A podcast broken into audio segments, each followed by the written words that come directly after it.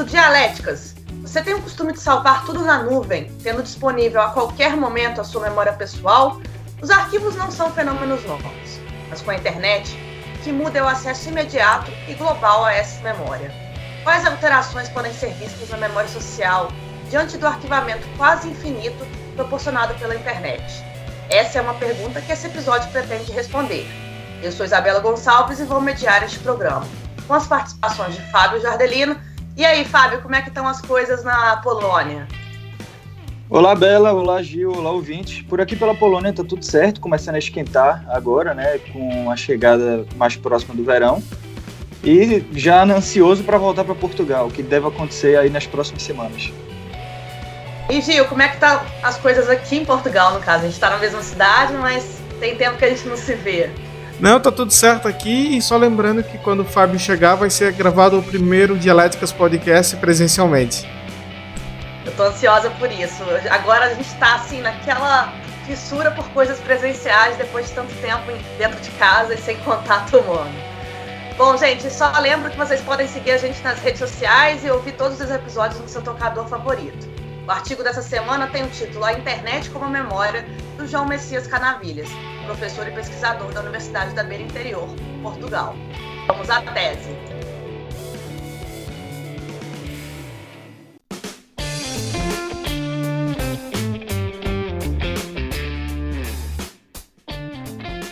Tese. Bom, eu escolhi esse tema porque é muito importante debater sobre a memória. Hoje em dia, a memória, né, não não só hoje em dia, mas em todo momento, ela influencia o imaginário social e, por consequência, a, a consciência de um povo, de certa forma.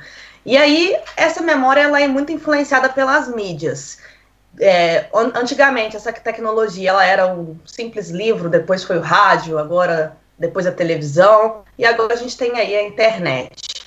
O que muda com a internet é essa possibilidade de arquivamento quase infinito. E isso nos entrega uma utopia da memória infinita. O artigo do Canavilhas ele é um pouco antigo, ele é de 2004, só que ele é um texto base, necessário para entender esse fenômeno da memória digital. Ele traz, por exemplo, algumas, alguns aspectos que seriam entraves para a internet como memória, como, por exemplo, o fato dos formatos digitais deixarem de ser legíveis rapidamente e o próprio risco do esquecimento devido a essa perda da informação. A evolução da memória, ela já perpassou por livros, pelo arquivo. Então a gente, desde quando a gente parou de ter essa memória oral e por associação dos gregos, a gente começou a utilizar os, a mídia enquanto extensão da nossa memória. Então a gente começou a perpassar, né, a quase terceirizar nessa, a nossa memória para alguma coisa, seja um diário, seja uma foto, qualquer coisa que seja. Hoje em dia, com a internet, a gente tem essa sensação de que a gente pode lembrar de tudo. Mas será que a gente pode lembrar de tudo? É essa reflexão que eu trouxe, que quis trazer para esse episódio. E será que com essa participação do público que a gente tem hoje, a gente pode ter uma memória mais democrática, já que antigamente as instituições, é, como as instituições de poder, elas tinham uma influência sobre aquilo que era lembrado e esquecido. Será que com a participação do público isso muda de alguma forma? Fábio, o que você achou do artigo? Eu acho que o artigo é bastante interessante como base para esse é, ensinamento, para esse tema. É, como, a gente, como você falou, esse artigo é um pouco mais antigo, então ele está limitado ao próprio tempo dele, né? Mas ele traz alguns alguns conhecimentos bastante interessantes. Eu vou citar aqui o, um, um, trecho da conclusão do artigo, onde o Canavilhas fala uh, o desafio que se coloca à internet é aperfeiçoar as suas capacidades como memória, desenvolvendo bases de dados e interfaces de pesquisas que se aproximem dos modelos já utilizados pelo homem no seu contato diário com a realidade. Eu acho que esse desafio já foi superado. Eu acho que Hoje a internet, eh, nós já somos nativos da utilização da internet. Lá para 2004, quando o artigo foi escrito, eh, essa a internet ainda era algo novo, ainda tinham pessoas que não tinham tido acesso com a internet. E mesmo as que tinham tido acesso ainda não sabiam exatamente o que esperar daquela nova uh, tecnologia. Inclusive, no começo do artigo, o Canavilhas fala que um dos problemas da internet, como essa memória, poderia ser a longe, longevidade do suporte.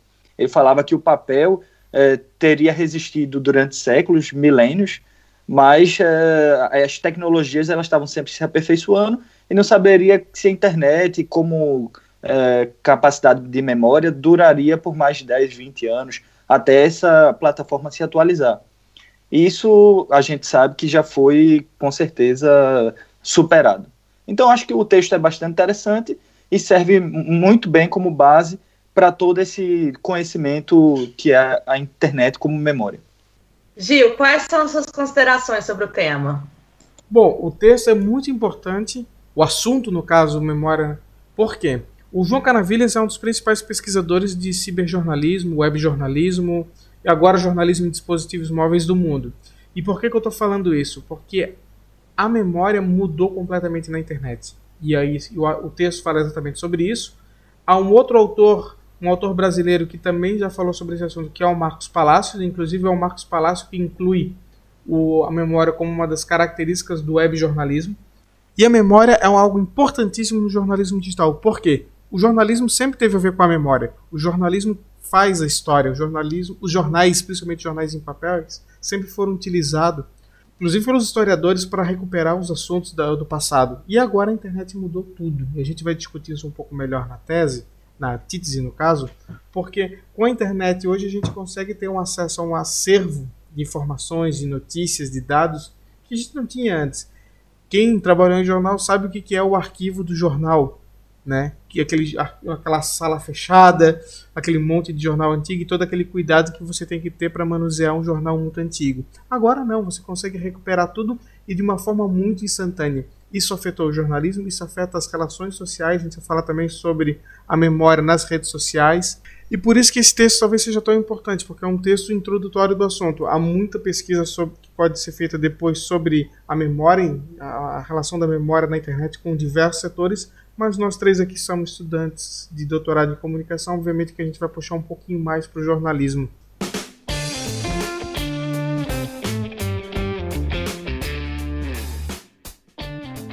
Antítese. Fábio, desde sempre a gente utilizou a mídia enquanto extensão da nossa própria memória. A exemplo dos livros, dos CDs, das fitas, dos filmes. Mas o que muda com a internet? Por que é tão emblemático a internet enquanto memória? Olha, Bela, eu acho que essas plataformas que a gente tinha antes, eh, seja as antigas cantigas da Grécia Antiga, ou os livros eh, em determinado momento na era medieval, a rádio, os CDs, filmes, toda essa evolução tecnológica, eu acho que elas sempre contaram uma, uma parcela da memória coletiva uh, da, da sociedade cuja, onde elas foram criadas. Mas com a internet, pela primeira vez, a gente tem uma, uma construção da memória e da percepção individual de cada um. Com a, o surgimento das redes sociais, nós vemos isso de forma muito clara. As redes sociais, elas são praticamente um, um histórico seu.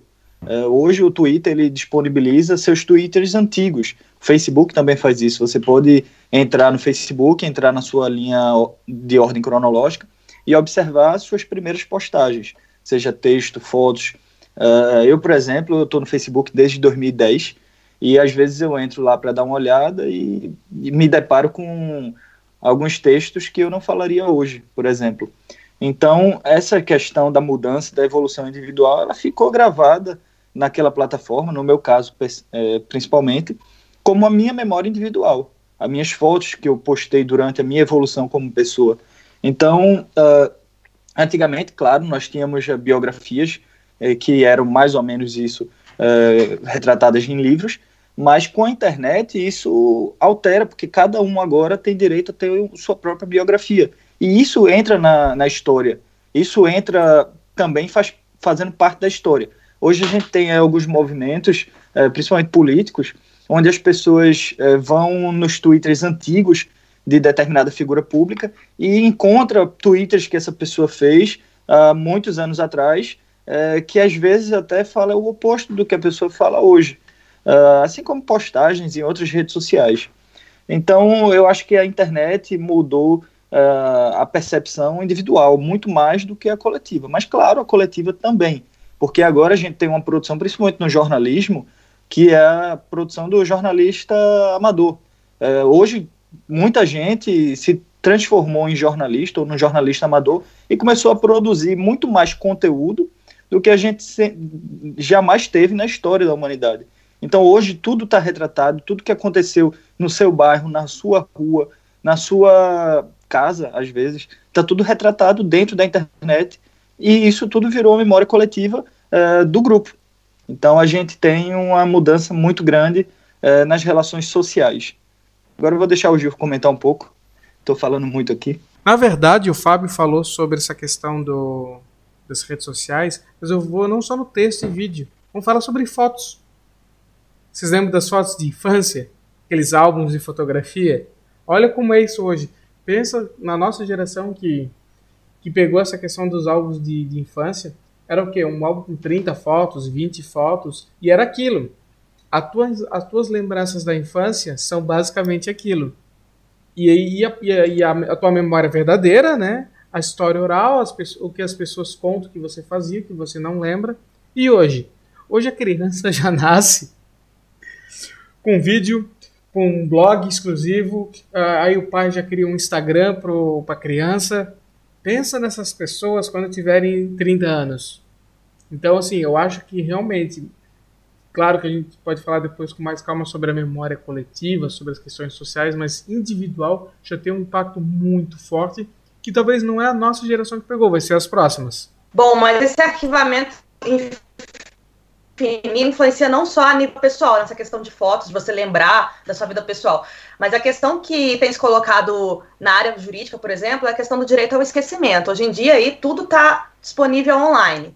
E aí você foi condenado, ou sei lá, existe alguma especulação sobre um crime. Isso aí é colocado às vezes pelos jornalistas, há aquela apuração e várias matérias jornalísticas sobre aquilo. Na área penal, você não pode pagar por um crime que você já cometeu. Só que com a internet, você paga para sempre por aquele crime que você cometeu. Porque qualquer agência de emprego pode ir lá, googlar seu nome, e a partir do seu nome ver se você já teve algum tipo de processo, se você está com algum problema é, jurídico, tudo isso. E aí, para sempre, você vai ser lembrado daquele crime que você já cometeu e às vezes que nem cometeu. Então já tem sido discutido na área jurídica sobre o que pode ser apagado da rede, e ao direito a esse esquecimento, porque de certa forma é muito complicado isso, né? De você sempre é, ter aquele, aquela sombra para te assombrar, e é muito problemático isso para você seguir com a sua vida mesmo, porque querendo ou não, se você já cumpriu aquela pena lá, você já você já tem que poder seguir a sua vida. O que você foi condenado, né? Você já cumpriu aquela condenação. Então essa discussão tem sido aí é, colocada em jogo. Eu acho que é um, uma discussão bem interessante. E aí, de certa forma, por a gente poder lembrar de tudo, a gente vive hoje numa utopia da memória, de certa forma. Então, será que é possível lembrar de tudo? Gil, você acha que a gente está vivendo essa utopia, a gente consegue lembrar de tudo, ou será que a gente está atingindo, na verdade, o esquecimento? É, eu acho complicado dizer que a gente está conseguindo lembrar de tudo, porque a gente não consegue, a gente não capta tudo, e uma coisa que fala no próprio artigo do Canavilhas, às vezes a ferramenta, o dispositivo onde está esse arquivo da memória, ele pode se tornar obsoleto. Ah, mas hoje está tudo no cloud, está tudo na nuvem. A gente não sabe se daqui a 20 anos vai estar tá usando essas mesmas tecnologias. A gente não sabe se daqui a 20 anos a gente vai estar tá usando o YouTube, por exemplo. Então talvez fique, fique o, o acesso à memória fique um pouco complicado também. Mas agora uma coisa que estava falando antes sobre o direito ao esquecimento, só voltar um pouquinho ali o Google tem uma questão que é fundamental sobre isso, que é o Google, né? Porque exercício para quem está ouvindo. Digita o seu nome no Google. Vai encontrar coisas que tu nem lembra mais. Tá lá. Vai aparecer no teu nome. Então, para uma pessoa como tu deu o exemplo ali, cometer um crime, pior. Imagina uma pessoa que não cometeu um crime, mas foi acusada. O que, que vai aparecer primeiro nessa busca? Então, é bastante complicado esse assunto é um assunto realmente muito tenso, mas sobre essa questão da, de a gente conseguir lembrar de tudo, eu acho que a gente não vai. Tudo, tudo, tudo vai ser impossível. O que é interessante é talvez a gente conseguir organizar o nosso próprio cérebro, nossa própria memória física e não gravar e deixar certas coisas para deixar apenas na memória memória de, né, de, de máquina de informática porque uma coisa bem interessante eu sempre tive uma memória mais ou menos legal, eu tinha uma facilidade muito grande para decorar números de telefone. Eu fazia na época do jornal, quando eu trabalhei em jornal impresso, a... tinha que às vezes fazer a ronda policial, que é ligar para todas as delegacias de polícia e corpo de bombeiros e saber o. ligar para todos eles saber o que aconteceu no dia e tal. Chegou um momento que eu tinha gravado todos os números. De tanto que eu tinha aquele exercício de ficar ligando. Só que hoje, com, as, com os smartphones, eu não sei o número de ninguém de cabeça. Não sei o número de ninguém, porque tu não precisa mais decorar isso. Tá lá no sistema. Então tem, eu acho que fica esse ponto ali. Será que por estar tá tudo na nossa memória a gente acaba não memorizando mais nada? E aí, Fábio, o que você acha sobre o assunto? Eu acho, eu queria comentar um pouco sobre o que você falou, Bela, que é a política do cancelamento. Eu não quero fugir muito aqui do, do assunto, mas uh, a política do cancelamento hoje ela é uma, uma política que existe nas redes sociais, né? Uma, praticamente uma, um linchamento virtual é, onde determinada pessoa ou empresa que comete algum crime julgado e, e pelo júri da internet, pelo júri do Facebook, às vezes, e determinada empresa ou pessoa é simplesmente cancelada da vida de, da internet. É, as pessoas param de, de falar dela ou, ou, passa a abordar sempre essa pessoa de forma negativa. E aí, é, como a internet ela, ela traz esses sentimentos de uma forma muito mais forte, a gente é, vê a necessidade cada vez maior né, desse realmente dessa política do esquecimento, desse direito a ser esquecido por um, algum crime que você cometeu no passado. Eu só queria trazer esse adendo aí à sua fala, Bela, e acho que foi muito interessante você falar disso. E futuramente eu quero trazer até um artigo que comente exatamente sobre essa situação nova que existe nas redes sociais. Mas voltando aí, falando aí o, ao que o Gil falou, nessa questão do, da internet, eu queria trazer uma ideia, um, um, um pensamento que eu li em algum momento, não me lembro exatamente onde, para você ver como a memória do, da gente, né, do ser humano, é falha. Mas eu li em determinado momento essa geração da internet. É, nós que vivemos aí, nós somos aqui da década de 90, né? Nós três, acho que o Gil é da década de 80 ainda, mas somos da década de 90, crescemos nela. E a gente, quando nos deparamos com a internet, nós já éramos jovens, já éramos adolescentes. Eu comecei a mexer com a internet e aí na, tinha uns 12, 13 anos de idade. Então, acho que a Bela também, o Gil um pouco antes, talvez. Uh, mas a gente começa a perceber que nós não somos nativos disso. Uh, os, as crianças que nascem hoje, elas já nascem 100% inseridas. Essas crianças que nasceram, acho que já nos anos 2000, elas são nativas digitais. Nós somos apenas uh, uh, expatriados, nós somos, uh, digamos que nós não vivemos nela, mas a gente sabe como ela funciona e, e, e vive nela muito bem.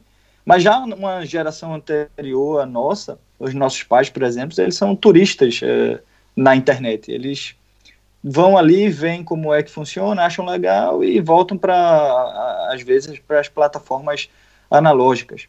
Eu me lembro no jornal, na redação que eu trabalhei, Uh, ainda tinha gente que trabalhava com máquina de escrever, uns jornalistas mais antigos, que não se adaptaram ao computador, não quiseram se adaptar e trabalhavam com máquina de escrever. E estavam vivendo ali, fazendo a parte deles muito bem, muito normal, como se nada tivesse mudado. Então achei interessante também trazer esse pensamento. A internet ela trouxe uma mudança uh, para a vida da sociedade, mas a gente tem que lembrar que ela trouxe uma mudança em diferentes escalas novamente, como o Gil falou, as crianças já nascem com, sendo catalogadas desde o momento que elas falam a primeira coisa. Eu, por exemplo, tenho pouca, pouca memória da minha infância, porque as fotos naquela época eram caras para se revelar e tudo mais, então eu tenho aí cerca de 30 fotos. Mas o meu sobrinho, que nasceu aí ano passado, ele todos os passos dele tá lá no Instagram catalogado, ou às vezes não no Instagram, mas é, nos grupos que minha irmã manda para a família porque minha irmã também mora na Europa, então tem que se mandar para a família. Então, praticamente todos os dias do meu sobrinho estão registrados em alguma nuvem na internet. Então, essa memória individual, numa, voltando aqui, né, o que eu estava falando, essa memória individual, a gente ainda não sabe exatamente como ela vai se é, comportar daqui a 30 anos. Qual o impacto que todo esse registro é, dessa, nova, dessa nova geração ele vai ter como um, um, impacto geral da sociedade daqui a 40 anos. Como é que será que essas pessoas vão reagir por ter todos os seus passos catalogados desde o primeiro momento que elas nasceram até o final? Essa é uma questão que a gente também vai saber, não agora, mais para frente. Bom, Fábio, eu vou falar um pouco agora sobre o que o autor aborda nas considerações finais. Ele fala sobre a ligação da mídia com a interpretação da realidade enquanto formadora de memória. A gente vê isso muito na época, por exemplo, do nazismo, né? De certa forma, os, os veículos de comunicação de massa, eles eram utilizados para formar a opinião pública e, com certeza, aí, a memória social do povo, ela foi influenciada por isso. Então, de certa forma, é, essa mídia, ela, ela se constitui enquanto repositório de informação. E depois os historiadores vão lá, eles pegam aquilo que está disponível nos jornais, no cinema, enfim, qualquer, é, qualquer que seja a mídia, para poder formar a história institucional, que é aquela história institucional que vai ser delimitada enquanto a história oficial, entre aspas, e verdadeira. Por isso que eles falam muito de história dos vencedores e história dos, dos, perdedores, porque quem ganha a guerra ganha o poder de contar a história. Hoje em dia, né? Mas assim, de certa forma, eu já falei assim de alguns exemplos dessa, dessa influência da mídia na memória institucional, na memória social. Você consegue pensar em outros exemplos da atuação da mídia na formação da memória coletiva? Eu acho que a mídia ela é é, como o Gil já falou, ela é um retrato, ela tá, é um diário da sociedade. Todo, tudo que acontece no dia é publicado no jornal. Tudo de importante, né? Claro que não é tudo, mas tudo de importante ele é retratado no jornal. E a gente tem os, é, os jornais mais antigos que são uma memória viva da humanidade. A gente tem, por exemplo, vou falar aqui no Diário de Pernambuco. Não é porque eu sou de Pernambuco, não, mas é porque o Diário de Pernambuco é o jornal mais antigo em continuidade em língua portuguesa. Então, a gente tem, no, tem é, o arquivo do Diário de Pernambuco que conta uh, reportagens de 1800 e bolinha. O jornal tem, mil, tem 196 anos, então tem aí relatos de 1800 e, e, e poucos. Então, a gente chega a ver lá alguns, alguns é, relatos nessas edições mais antigas, onde nos classificados né, da época uh, tem alguém tentando vender um, um, escravo ainda, uma pessoa negra.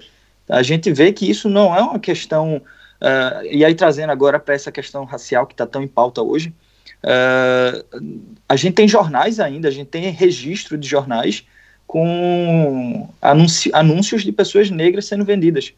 Então veja como é importante a gente ter essa memória da sociedade da época a gente consegue entender muito é, lendo esses jornais antigos sobre a sociedade que a gente tem no Brasil hoje. Não faz muito tempo que isso era uma realidade é, lá no Recife. Uh, então, e no Brasil todo, claro.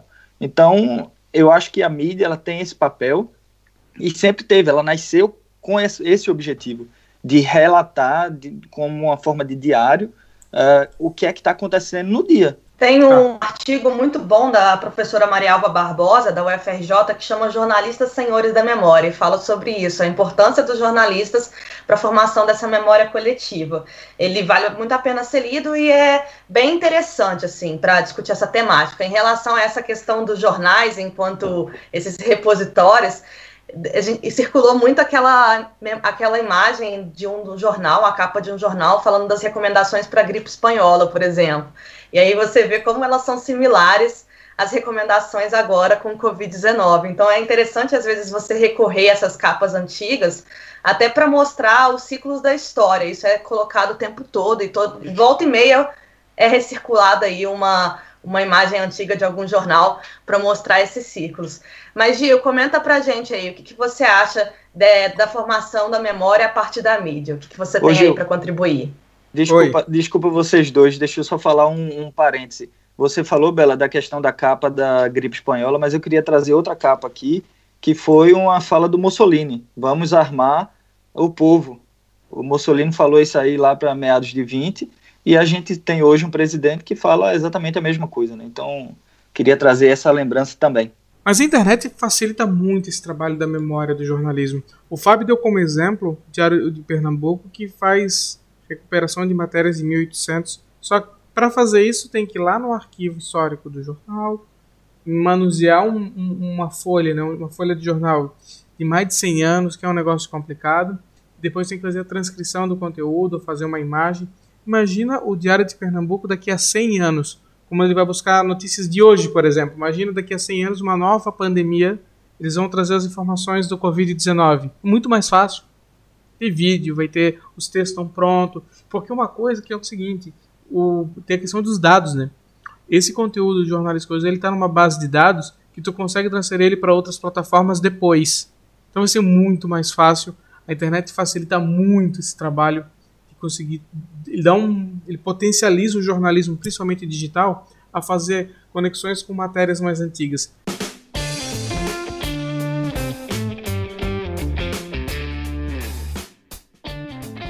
Síntese.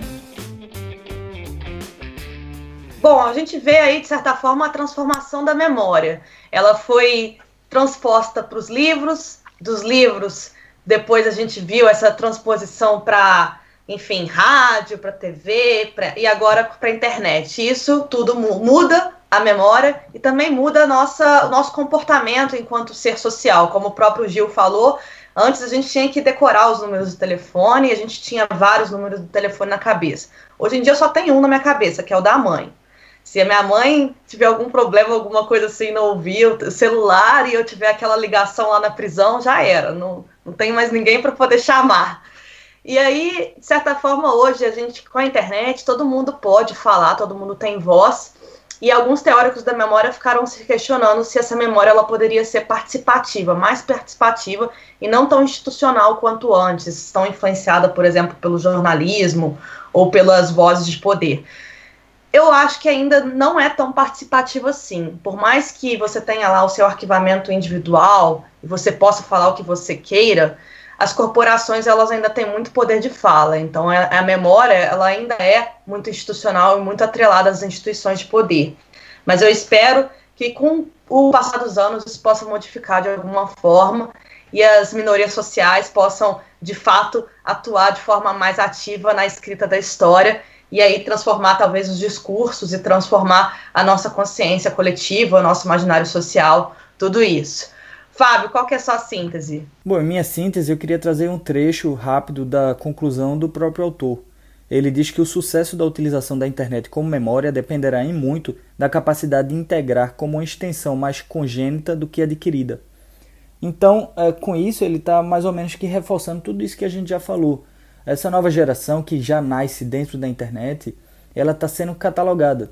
A memória individual de cada uma delas, dessas pessoas, ela está sendo registrada diariamente, seja no Instagram, seja no Twitter ou no Facebook. Como o Giovanni falou, as crianças hoje já nascem uh, e já criam-se blogs, já criam-se páginas nas redes sociais para elas, para ir postando as, os seus passos.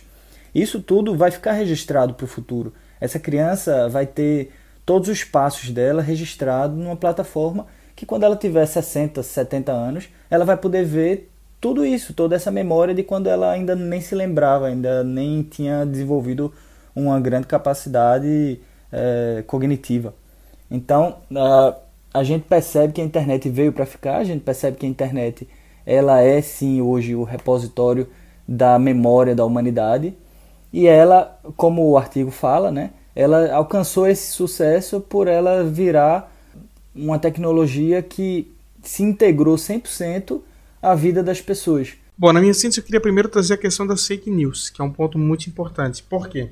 A gente está falando que, assim como hoje a imprensa usa os jornais de 1920 para contar como foi a pandemia do, da gripe espanhola, daqui a 100 anos a gente vai estar utilizando os jornais, as matérias, vídeos, áudios de hoje para contar como foi a Covid-19 e ter um acervo muito mais prático, muito mais completo. Porém, o público também vai poder ter acesso a esses arquivos e vai encontrar não apenas as notícias de jornais, mas também fake news. Essas notícias falsas são criadas dizendo que não houve tanta morte assim, que é só uma gripezinha, que a cloroquina ia resolver, mas os teve governadores que foram maldosos e não queriam deixar a população se curar. Todo esse monte de fake news que é produzido com alguns interesses, a gente sabe muitas vezes político, vai estar no acervo. Isso vai dar uma bagunçada, porque a população vai ter acesso à versão das, dos jornais e essas versões mentirosas também. Segundo ponto é uma dica cultural. Na verdade, um episódio do Black Mirror é o terceiro episódio da primeira temporada do Black Mirror. Nesse episódio, as pessoas podem gravar tudo que veem e ouvem como se fosse um pendrive instalado dentro da cabeça e pode assistir depois na televisão. Isso mostra que no começo parece uma coisa muito legal, mas depois começa a mostrar no episódio os riscos disso. Os riscos de alguém exigir o que, que você viu, da questão de assassinato, de tentar resolu a resolução de crimes. Então é bem interessante esse episódio que mostra como essa memória eletrônica pode ser também prejudicial.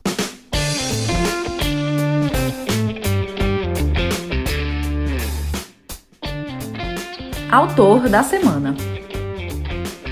Olá, pessoal do Dialéticas Podcast. Meu nome é Rosalie Henriques e sou doutora em Memória Social. Como trabalho com estudos da memória, gostaria de indicar para vocês o livro de memórias do psiquiatra Viktor Frank chamado Em Busca de Sentido. Frank era judeu e nasceu na Áustria em 1905. Nesse livro, ele narra suas memórias dos campos de concentração nos quais esteve preso durante a Segunda Guerra Mundial. Ele notou que os presos que sobreviviam às dificuldades do campo, dos campos, à morte, à fome, às doenças e ao extermínio, eram aqueles que se apegavam a uma recha de esperança de serem libertados. Ele verificou que o número de mortos, sempre aumentava após o período do Natal e do Ano Novo, quando muitos dos presos ficavam desesperançados em relação à sua soltura.